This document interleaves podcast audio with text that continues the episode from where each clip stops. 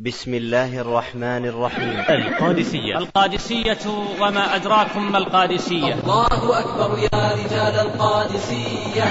رفعوا الجباه ورددوا الله أكبر. الله جاء بنا لنخرج من يشاء من عباده من ضيق الدنيا إلى سعتها. تلك الكلمات الخالدة التي سطرها التاريخ وأجيال المسلمين يرددون الله أكبر يا رجال القادسية. في القادسية كسر المسلمون شوكة المجوس وبعدها انساح دين الإسلام في العالم شرقا وغربا. الله أكبر. والله لأضربن ملوك العجم بملوك العرب. الله أكبر. إليك الأسد في براثنه.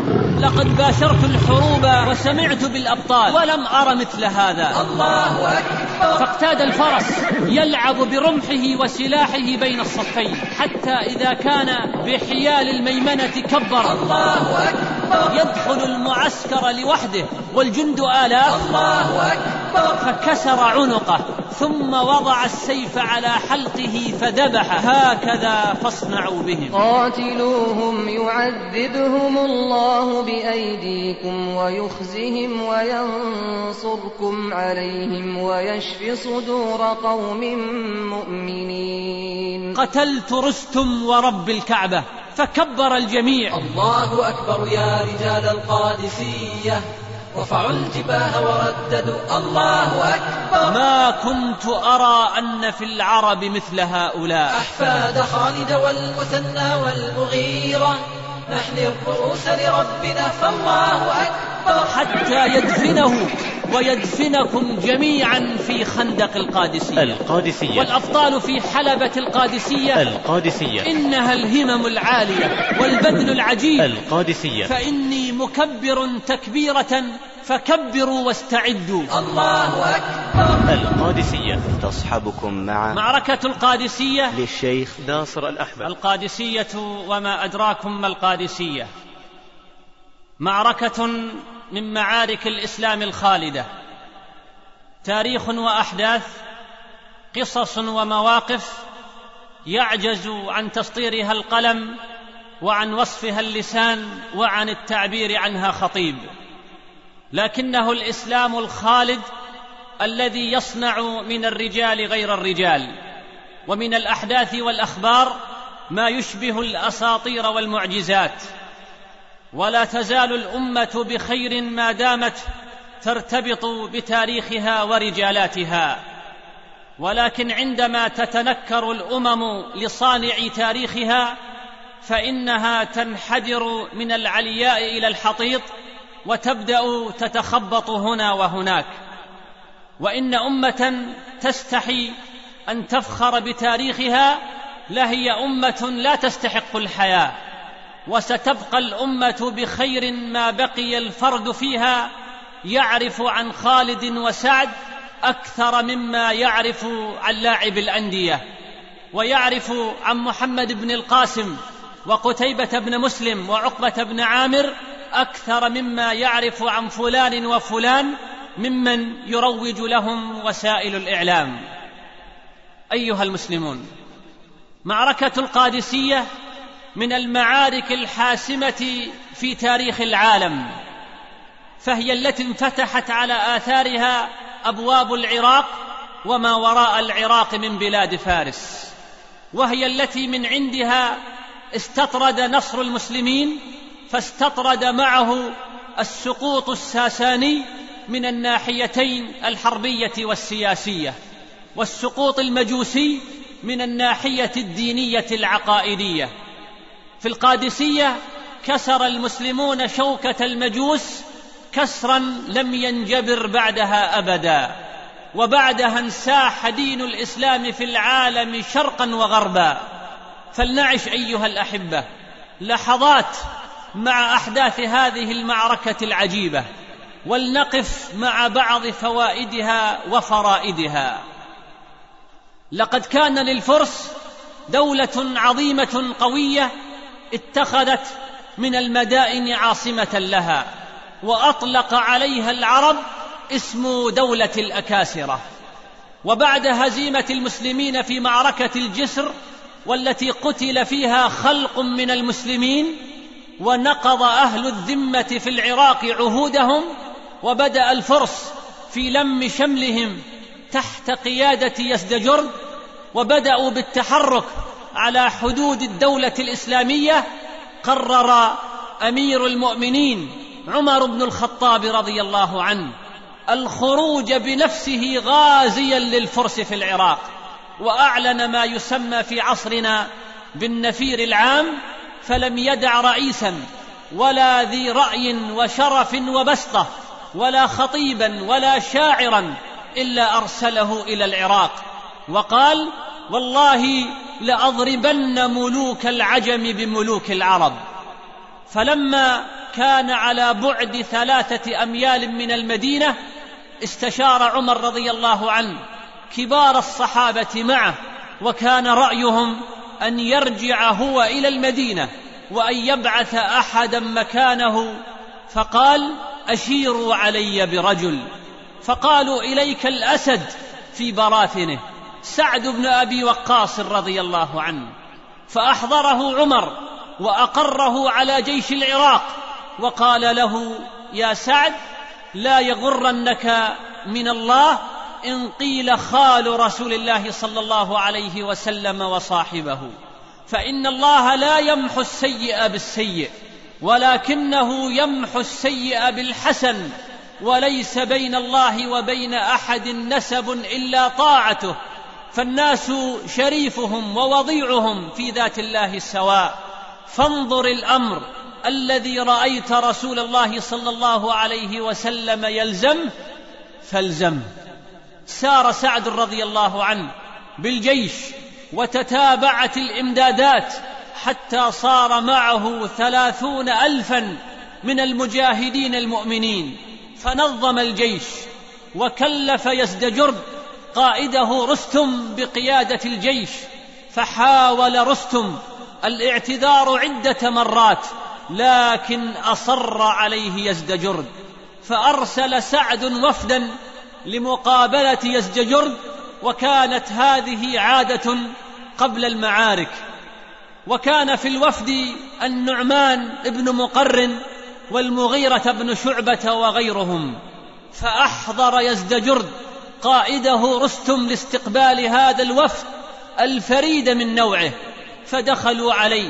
وحضر الترجمان فسألهم ما جاء بكم؟ وما دعاكم إلى غزو بلادنا. فتكلم النعمان بن مقرر رضي الله عنه وقال أتينا ندعوكم إلى ديننا فإن أبيتم فأمر من الشر هو أهون من آخر شر منه الجزية. فإن أبيتم فالمناجزة. فإن أجبتم خلفنا فيكم كتاب الله ونرجع عنكم. وإن بذلتم الجزية قبلنا وإلا قاتلناكم. فتكلم يزدجرد بعدما أثاره هذا الكلام وقال إني لا أعلم في الأرض أمة كانت أشقى منكم ولولا أن الرسل لا تقتل لقتلتكم. ارجعوا إلى صاحبكم واعلموه إني مرسل إليهم رستم حتى يدفنه. ويدفنكم جميعا في خندق القادسية. رجع الوفد ويزدجر منزعج من حديثهم وقال لرستم ما كنت أرى أن في العرب مثل هؤلاء. وما علم هذا الضال أن محمدا صلى الله عليه وسلم غير النفوس وقلبها إلى حكماء وعلماء وجعل منهم اسودا الرجل بألف رجل. سار رستم بجيش يبلغ تعداده مئة وعشرون الفا ومعه سبعون من الفيلة. من البطولات العجيبة والتي حصلت قبل المعركة أن دخل طليحة الأسدي معسكر رستم لوحده فصار يجوسه ويتوسم ما فيه لكي يعرف مقدار قوة جيش العدو.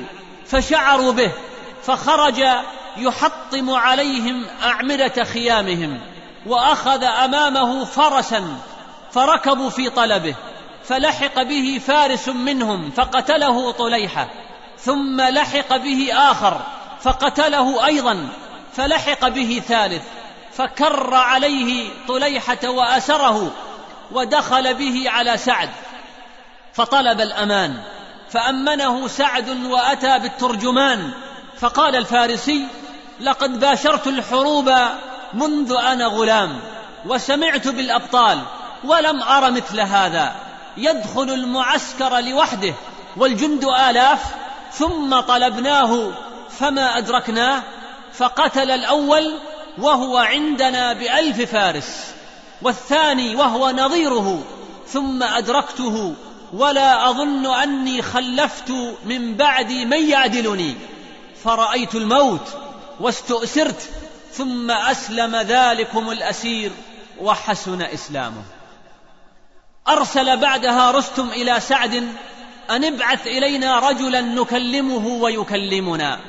فأرسل إليهم ربعي بن عامر رضي الله عنه فحبسه الحراس على جسر نهر الفرات خشية منه وبعد مشاورات سمحوا له وقد جلس رستم على سرير من ذهب خالص وبسط أمامه النمارق والوسائد فأقبل ربعي رضي الله عنه على فرسه وسيفه في خرقة فنزل وربط فرسه بوسادتين شقهما وأدخل الحبل فيهما فقالوا له ضع سلاحك فقال لم آتكم.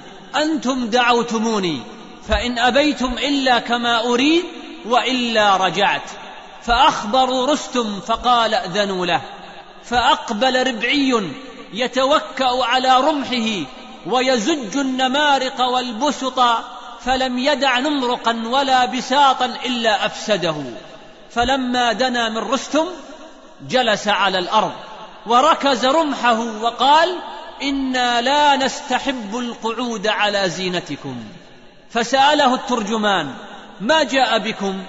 فقال ربعي بن عامر رضي الله عنه تلك الكلمات الخالدة التي سطرها التاريخ منذ ذلك الزمان وحتى وقتنا هذا إلى أن يرث الله الأرض ومن عليها. وأجيال المسلمين يرددون كلمات ربعي قال رضي الله عنه الله جاء بنا وهو بعثنا لنخرج من يشاء من عباده من ضيق الدنيا إلى سعتها ومن جور الأديان إلى عدل الإسلام فمن قبله قبلنا منه ورجعنا عنه وتركناه وأرضه دوننا ومن أبى قاتلناه حتى نفضي إلى الجنة أو الظفر. فقال رستم قد سمعنا قولكم فهل لكم أن تؤخروا هذا الأمر حتى ننظر فيه؟ فقال ربعي وإن مما سنه لنا رسولنا صلى الله عليه وسلم ألا نمكن الأعداء أكثر من ثلاث. فانظر في أمرك واختر واحدة من ثلاث بعد الأجل. رجع ربعي رضي الله عنه إلى جيش المسلمين وترك القوم في حيرة مما قاله لهم وأوقع في نفوسهم من الخوف والهلع قبل المعركة. وفي اليوم التالي أرسل رستم إلى سعد أن ابعث إلينا ذلك الرجل ربعي لكي نتفاوض معه مرة أخرى.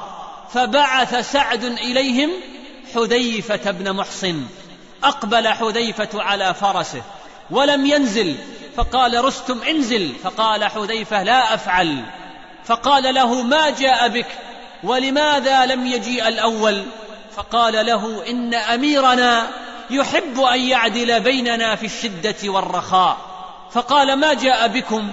سؤالهم المعهود. فأجابه بمثل جواب ربعي.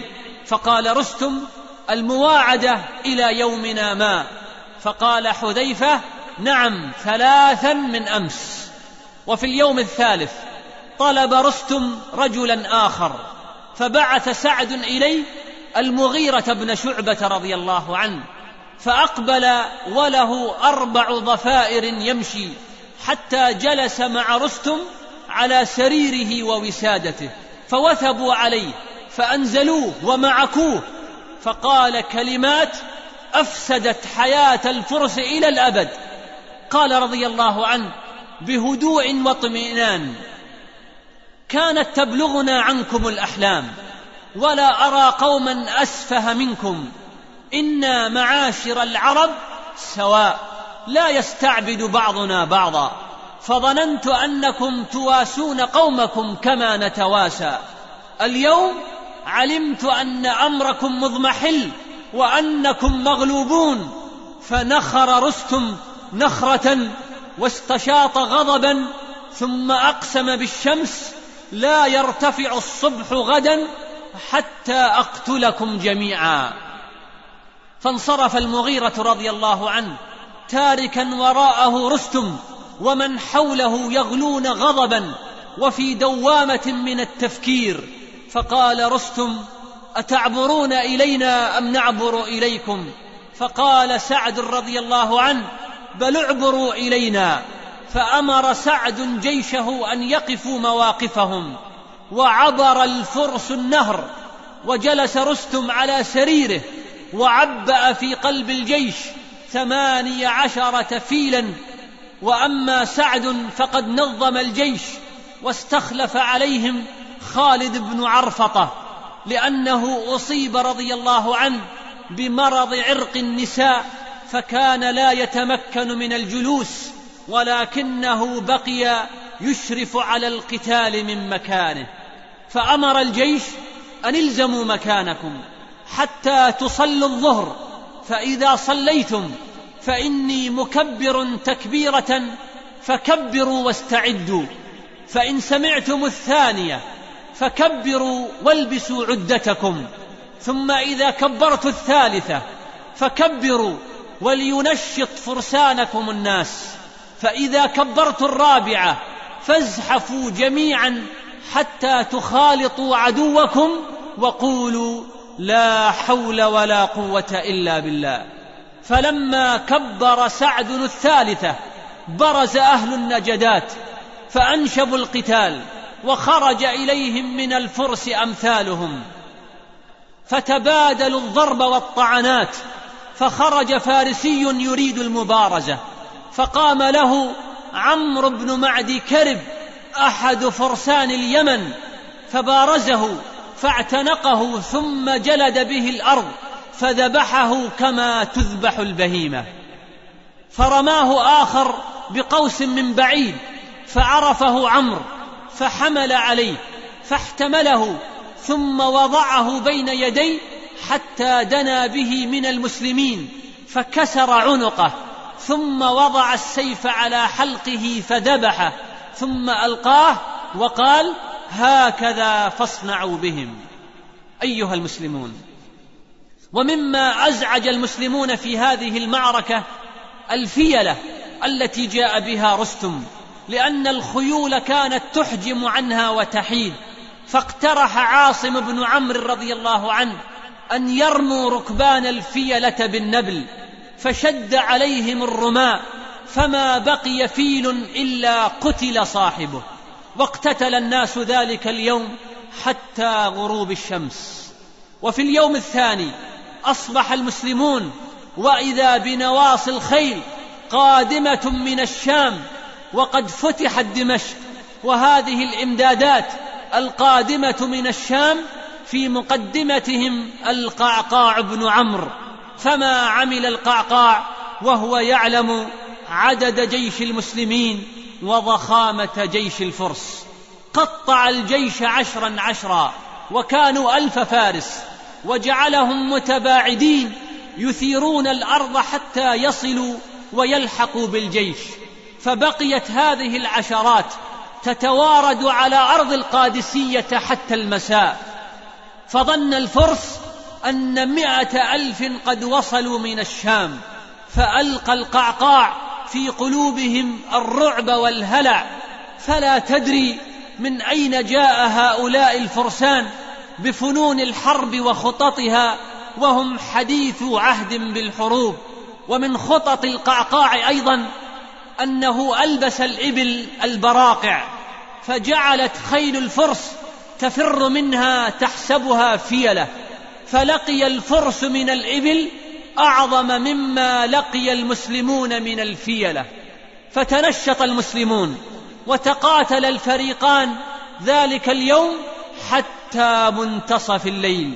ومن القصص العجيبة التي حصلت في ذلك اليوم قصة الخنساء وأبناؤها الأربعة. جمعت أبناءها في أول الليل. وقالت لهم إنكم أسلمتم مختارين وتعلمون ما أعد الله للمسلمين من الثواب الجزيل في حرب الكافرين. واعلموا أن الدار الباقية خير من الدار الفانية.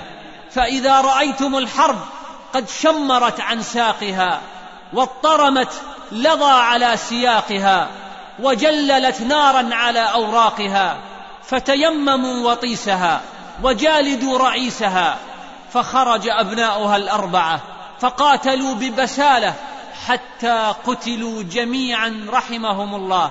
فلما بلغها الخبر قالت الحمد لله الذي شرفني بقتلهم وأرجو من ربي أن يجمعني بهم في مستقر رحمته.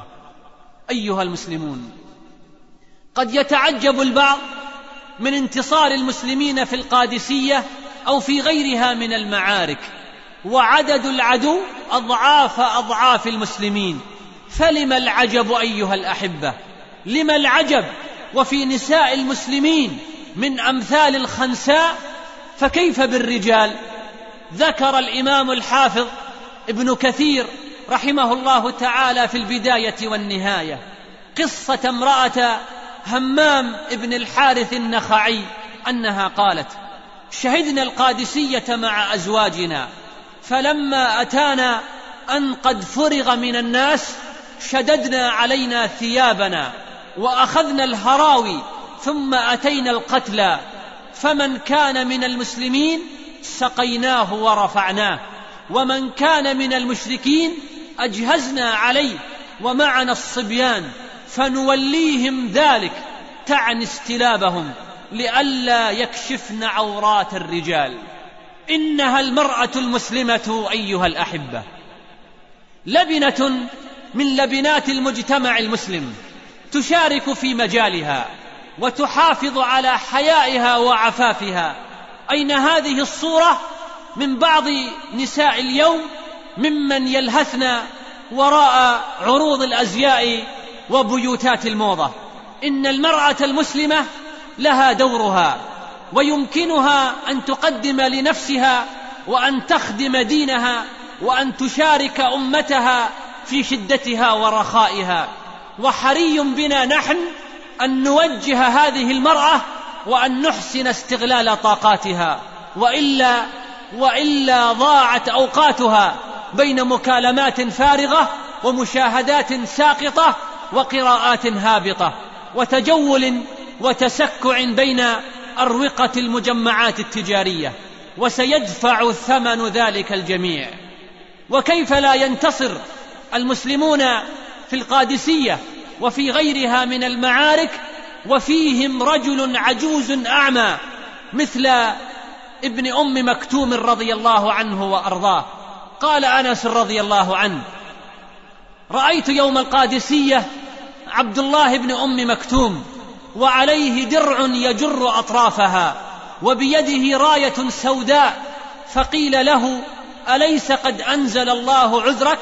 قال بلى ولكني أكثر سواد المسلمين بنفسي. ثم قال ادفعوا إلي اللواء فإني رجل أعمى لا أستطيع أن أفر فأقيموني بين الصفين. ثم استشهد رضي الله عنه وأرضاه يوم القادسية ودفن هناك ليعطر تلكم البقعة بدمه الطاهر. إنها الهمم العالية والبذل العجيب في سبيل هذا الدين رجالا ونساء. أيها المسلمون أصبح القوم لليوم الثالث من أيام القادسية على التوالي وبين الصفين من قتل المسلمين ألفان ومن المشركين عشرة عشرة آلاف فنقل المسلمون قتلاهم إلى المقابر والجرحى إلى النساء وبات القعقاع ولم ينم تلك الليلة واستمر القتال حتى الصباح وكان صليل الحديد فيها كصوت سوق الحدادين ولم ينم سعد تلك الليلة أيضا وأقبل يدعو الله أن ينصر جنده فأصبح الناس لليوم الرابع والقتال مستمر فأصبح القعقاع بن عمرو ورأى أنها قد طالت فجمع حوله جماعة من الرؤساء وشجعهم وكان رضي الله عنه هو محور المعركة الفاصلة. فقال لهم إن الدائرة بعد ساعة لمن بدأ القوم فاصبروا ساعة فقصدوا رستم وخالطوا جيش العدو فوصل القعقاع إلى سريره وقتلوا من دونه فهرب رستم ونزل في الماء فرآه هلال ابن علفة فلحق به ورمى بنفسه عليه فتناوله من رجليه فأخرجه من الماء ثم ضرب جبينه بالسيف حتى قتله. ثم ألقاه بين أرجل البغال ثم صعد طرف السرير وقال قتلت رستم ورب الكعبة. فكبر الجميع وهم يطوفون به يرون رأس رستم. فلما رأى الفرس ذلك المنظر وبعد قتال استمر يومين كاملين دون توقف انهزموا فتبعهم المسلمون برماحهم وسيوفهم وهم يقتلون فيهم. بقي الفاروق عمر بن الخطاب رضي الله عنه مشغول الفكر والقلب بأمر القادسية وكان يخرج كل يوم خارج المدينة لعل أحدا يأتي من طرف سعد بالخبر يزف إليه البشرى بالنصر ولكنه يرجع إلى أهله دون أن يرى أحدا. وفي اليوم الذي ورد فيه البشير لقيه عمر وهو يسرع على ناقته فسأله عمر من أين؟ قال من قبل سعد. فقال عمر يا عبد الله حدثني يا عبد الله حدثني. قال هزم الله العدو كل هذا والبشير مسرع على ناقته. وعمر رضي الله عنه يجري وراءه والرجل لا يعرف أنه عمر. حتى دخل المدينة فإذا بالناس يسلمون على عمر فقال الرجل فهلا أخبرتني رحمك الله أنك أمير المؤمنين وعمر يقول لا عليك يا أخي فنادى الصلاة جامعة وزف بشرى النصر إلى الناس وقرأ عليهم كتاب سعد بالفتح.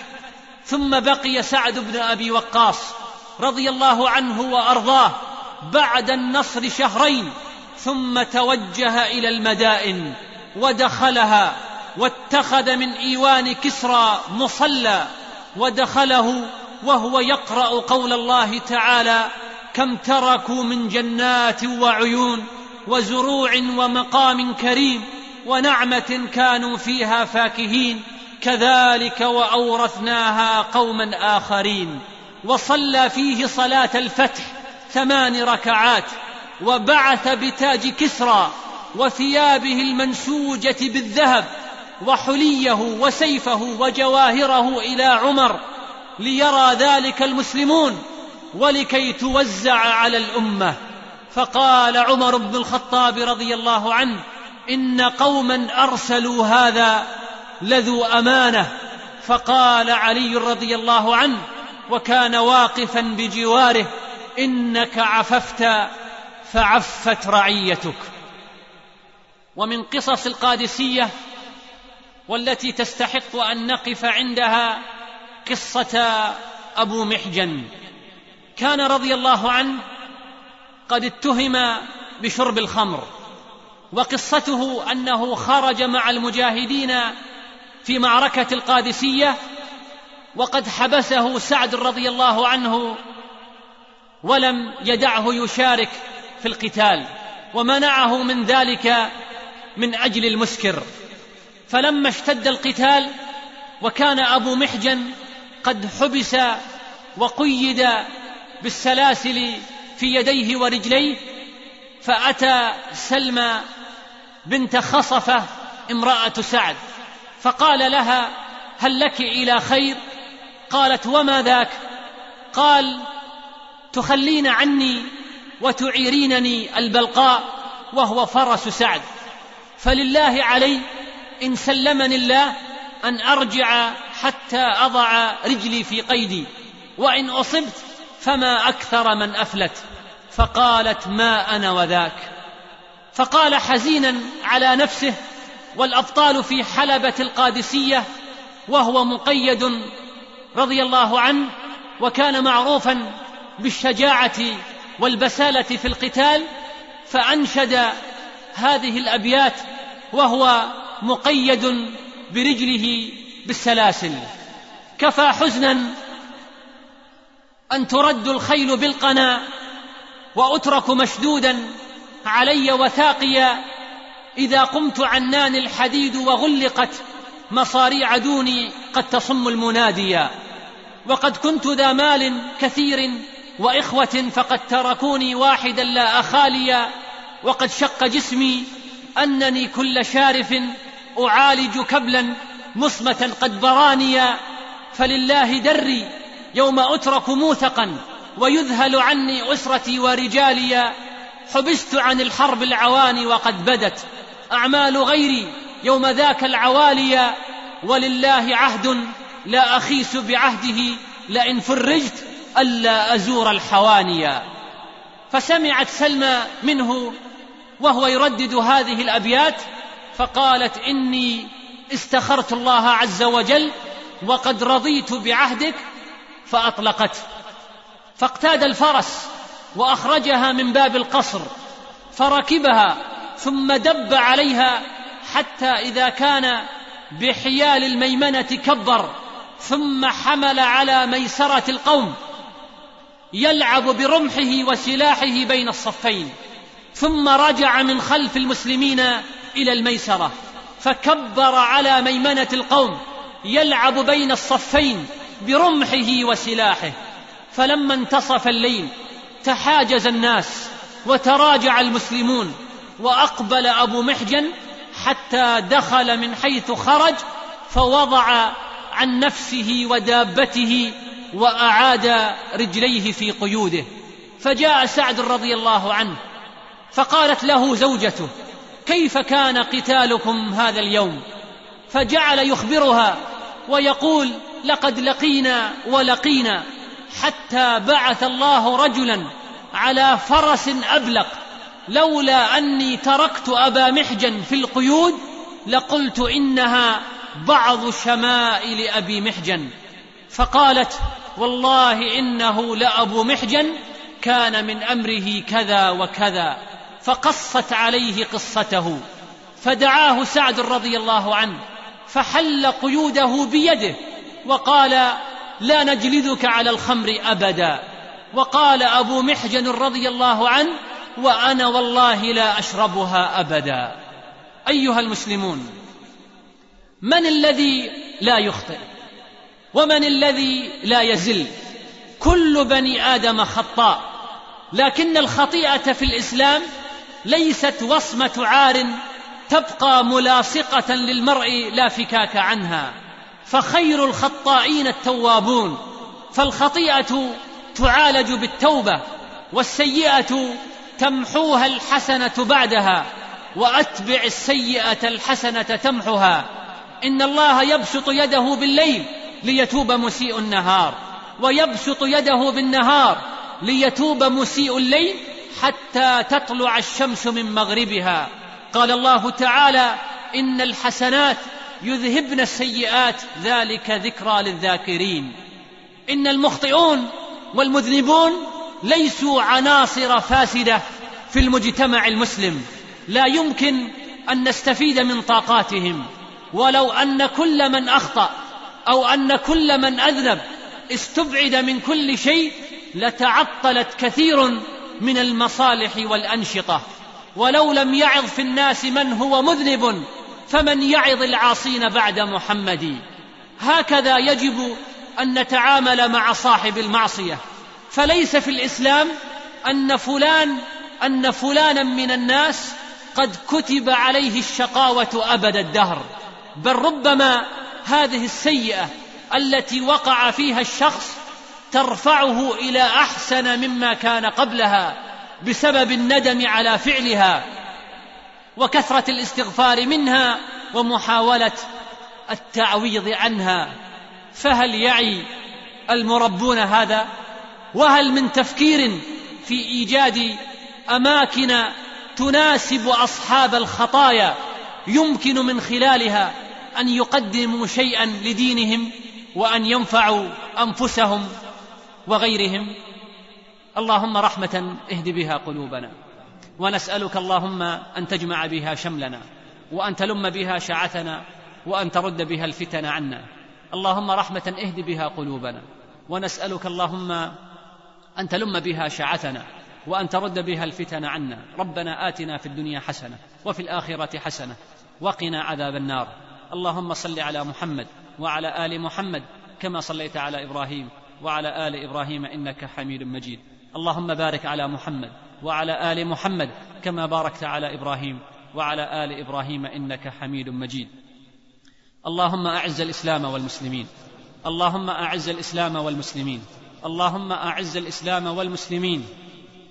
وانصر اللهم عبادك المجاهدين على أرض فلسطين. اللهم عليك باليهود والنصارى ومن عاونهم. اللهم لعن اليهود والنصارى. اللهم لعن اليهود والنصارى فإنهم قد بغوا وطغوا وتعدوا وأفسدوا في البلاد. اللهم فصب عليهم سوط عذاب. إنك يا ربي لبالمرصاد. اللهم وانصر المجاهدين في الشيشان وفي كل مكان برحمتك يا أرحم الراحمين.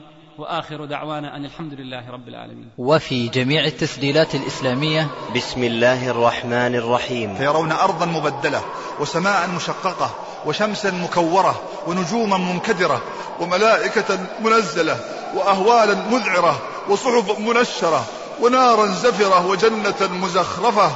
فعد نفسك منهم ولا وعنت الوجوه للحي القيوم. ولا تغفل عن زاد معادك ولا تهمل نفسك سدى كالبهائم. ترتع ولا تدري. ذرهم يأكلوا ويتمتعوا ويلهيهم الأمل فسوف يعلمون. وعنت الوجوه للحي القيوم. والأحداق سالت والألوان حالت والفصاحة زالت والرؤوس تغيرت ومالت. إذ القلوب لدى الحناجر كاظمين. ليتني أعود إلى هذه الدنيا. ما للظالمين من حميم ولا شفيع يضاع. لو تكلم الموتى. لو أن أهل القبور خرجوا من قبورهم خرجوا بأكفان بالية ووجوه مغبرة. خرجوا من سكون القبور وظلمتها. فركوا عيونهم عركوا آذانهم ثم انطلقوا في أنحاء المدينة أشباحا مهيبة ليحدثونا عن هول ما رأوا. الموتى. كيف يا ترى؟ سيكون حديث الأموات للأحياء. ذبول وردة تدرين يا أماه. لقد سالت تلك الأعين النجل على خد متعفن مجعد أسود. وصار ذلك النحر الفضي. ذبول وردة قطعة جلد أسود. ذبول وردة تتدلى أطرافه على عظام نخرة لا أدري يا أماه كيف كنت أرى الدنيا طويلة طويلة. وأنا أرى الناس يموتون كل يوم ممن حولنا. يا ليت والدي يا يعلم أبتي.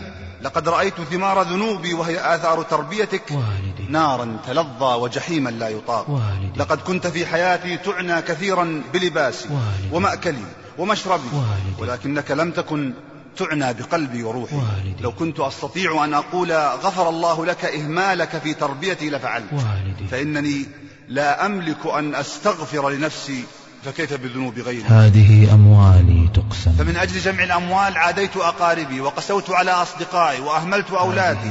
وقصرت في حق زوجتي بل قصرت في حق نفسي. هذه ليتني. أنفقت من هذا المال ليكون مزرعة تنتج الأجر والمثوبة إلى الأبد. هذه إن في هذا المال.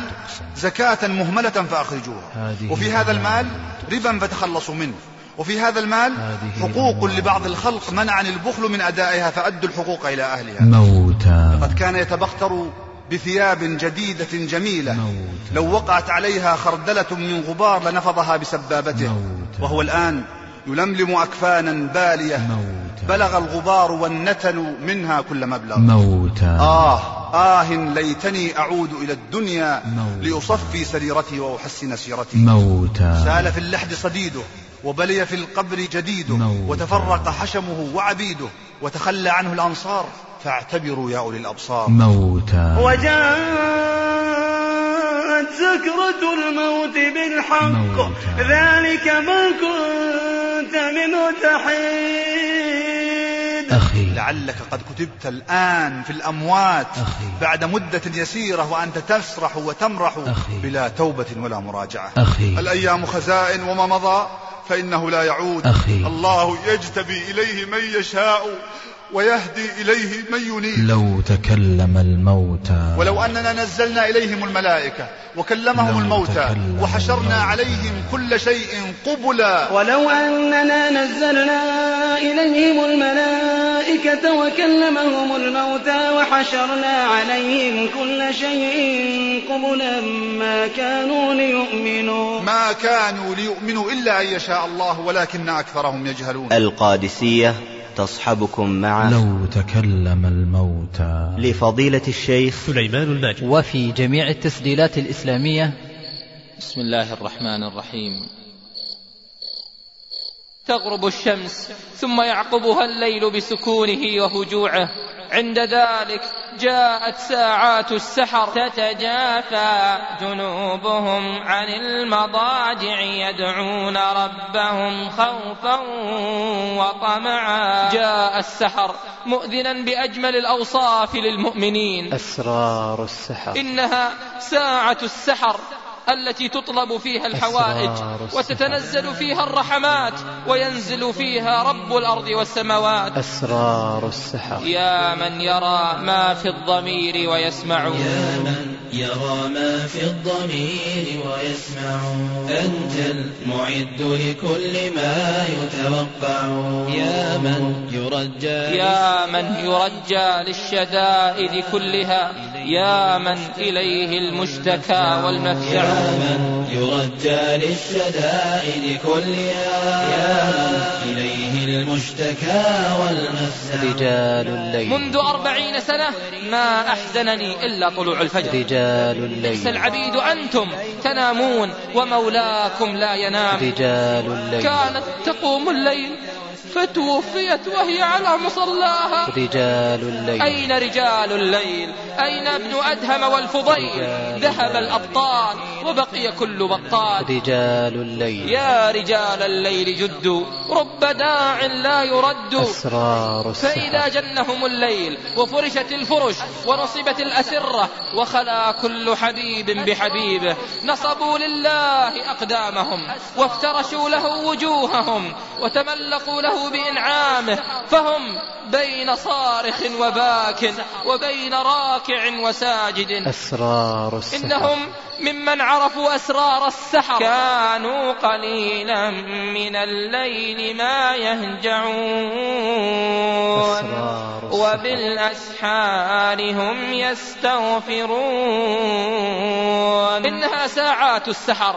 من قامها نور الله قلبه وأضاء له وجهه. أسرار السحر. أمن هو قانت آناء الليل ساجدا وقائما يحذر الآخرة ويرجو رحمة ربه. ومن الليل فاسجد له وسبحه ليلا طويلا. قم يا رياح مضى الليل وعسكر المحسنون وأنت نائم. أسرار ذهب السحر. الليل وبين أيدينا طريق بعيد وزادنا قليل. قوافل الصالحين قد سارت ونحن قد بقينا. لئن رددت فأي باب أقرع؟ القادسية تصحبكم مع أسرار السحر. للشيخ إبراهيم بوبشيت. وفي جميع التسجيلات الإسلامية. إنها دعوة مهيبة دعوة من الله جل جلاله لسكنى دار الخلد وجنة المأوى.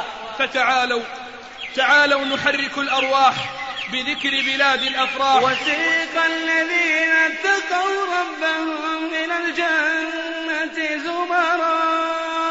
يا أهل الجنة سلام عليكم. تحيا على جنات عدن فإنها منازلك الأولى وفيها المخيم. إنها الجنة يا عباد الله. حتى إذا جاءوها وفتحت أبوابها. إنها الجنة يا عباد الله. وقال لهم خزنتها سلام عليكم. سلام عليكم. طبتم فادخلوها خالدين.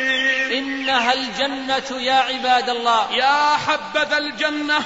واقترابها طيبة وبارد شرابها. رياضها مجمع المتحابين. وحدائقها نزهة المشتاقين. الجنة عرش الرحمن سقفها والمسك والزعفران تربتها واللؤلؤ والياقوت والجوهر حصباؤها. وإذا رأيت ثم رأيت نعيما وملكا كبيرا. قصر مشيد. أنوار تتلألأ. وسندس واستبرق. وفاكهة كثيرة. لا مقطوعة ولا ممنوعة. وفرش مرفوعة. وسارعوا إلى مغفرة من ربكم وجنة عرضها السماوات والأرض.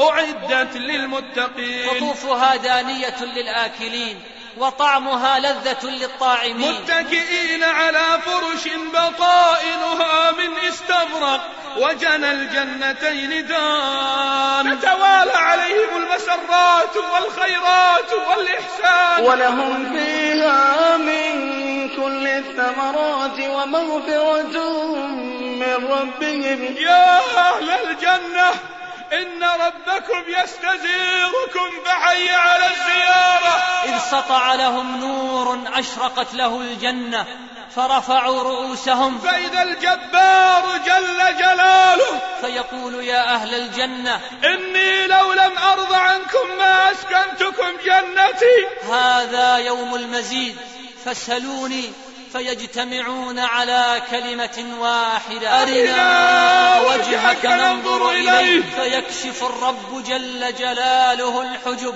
ويتجلى لهم.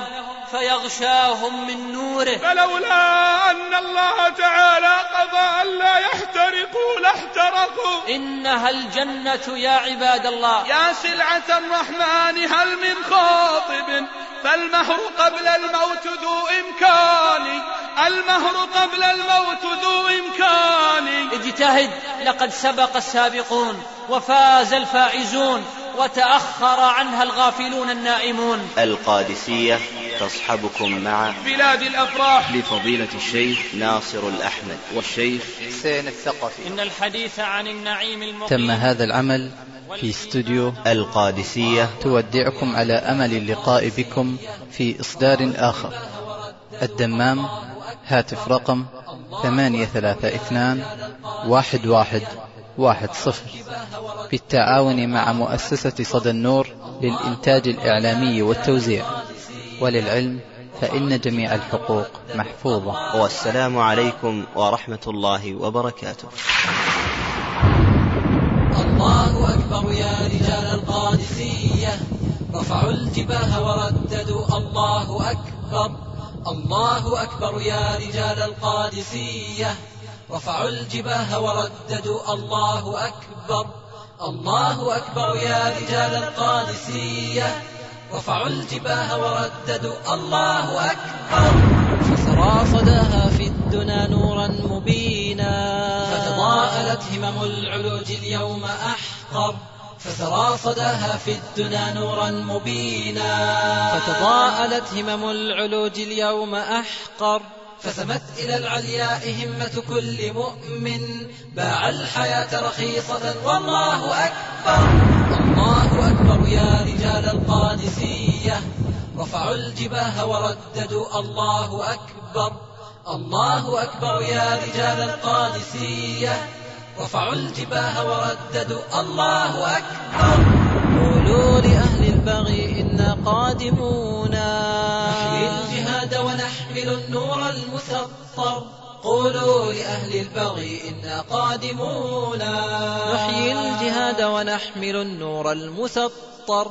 أحفاد خالد والمثنى والمغيرة نحن الرؤوس لربنا فالله أكبر. أحفاد فاد خالد والمثنى والمغيرة نحن الرؤوس لربنا فالله أكبر. الله أكبر. الله أكبر.